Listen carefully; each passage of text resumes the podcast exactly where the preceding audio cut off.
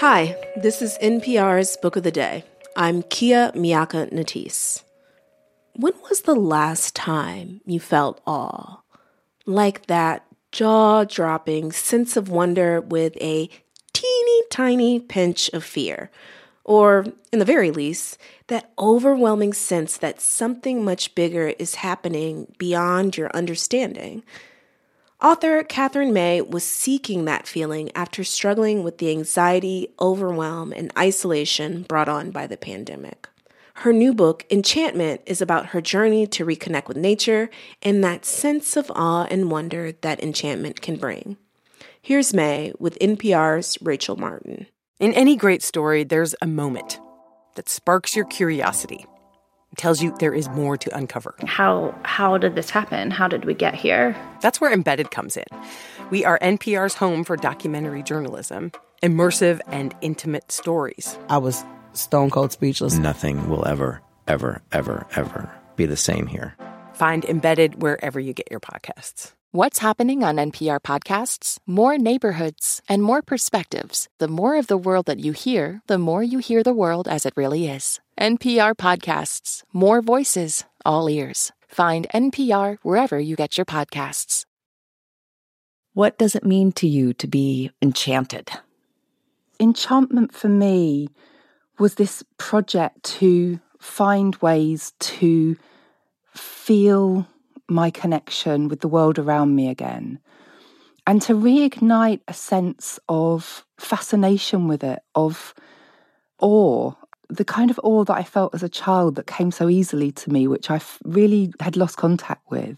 Katherine May remembers being enchanted easily as a child. I used to spend a lot of time sitting in my back garden smashing rocks open with a hammer. I mean, we didn't have iPads in those days. Like, life was hard.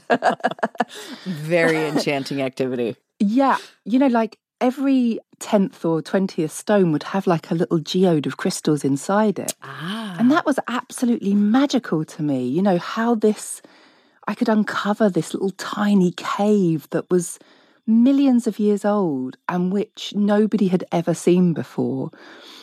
And I guess there's that time when everything feels heightened and everything feels very possible. Mm. And I think we almost deliberately shut that down as we get older. For May, cultivating enchantment is intrinsically linked to her spiritual life. Actually, it's something I've come to quite late. I mean, I've always felt very resistant to any kind of a spiritual discussion at all. Like, I've always seen myself as a really practical person who only makes decisions on scientific terms. And I think for, for a long time now, I've realised that that doesn't fulfil every part of me, that in many ways it actually involves squashing down some of my perception and telling myself very carefully that that's not something that's my domain, that that's something that other people do and not me, and that I'm too sensible and practical for this kind of thing. Mm.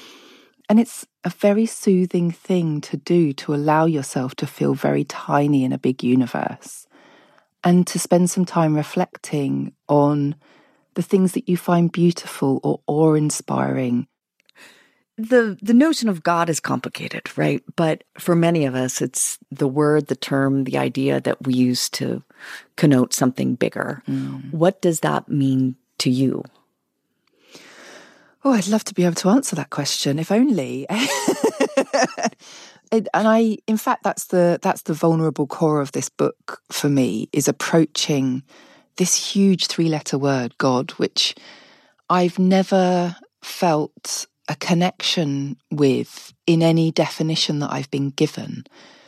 And yet, as I've gone through life, I've also felt like there is something there in those quiet moments, in those worshipful moments, in those prayerful moments. I feel contact with a consciousness that isn't mine, or, or rather is bigger than mine. Do you pray? Yeah, I do. And I always have, actually. It's something I learned to do when I was at school, and I've never stopped. Really? And, I, and for the longest time, I haven't known who I'm talking to. That's my question. Like, I went to, you know, a religious school growing up, and prayer was kind of the deal. As an adult, I will admit that it feels like silly to me. Like I can't get over my own self-consciousness. You have faced some of that too? Oh my goodness, so much of that. I realized I had this urge in me to pray, and yet I felt silly about every single instance of trying to do it.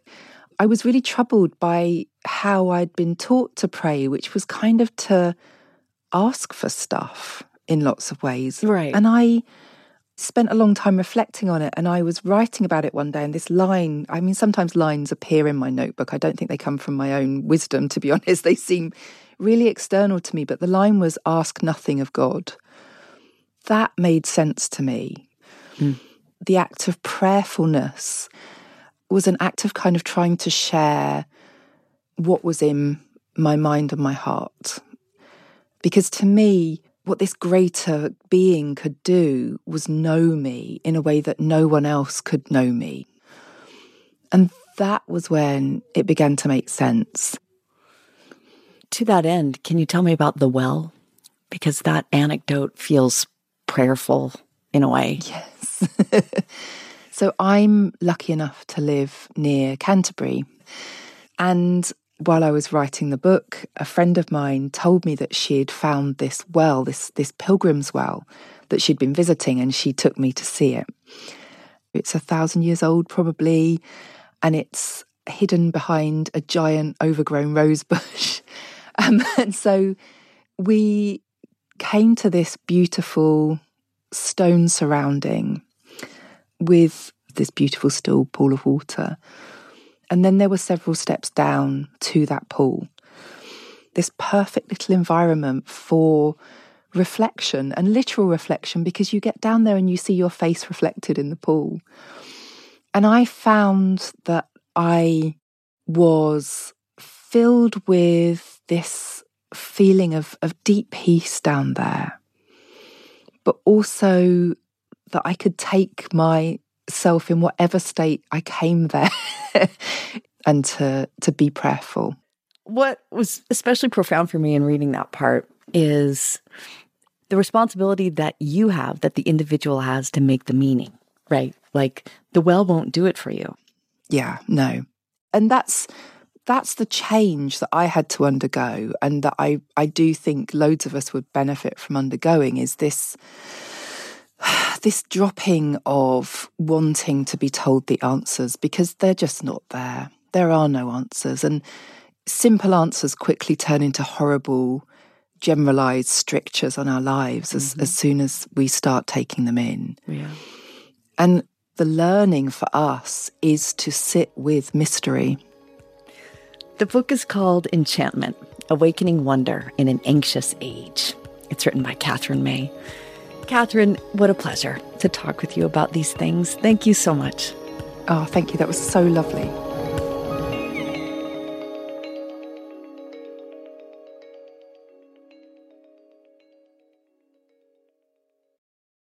Do you wish stories could unfold over three hours rather than three minutes?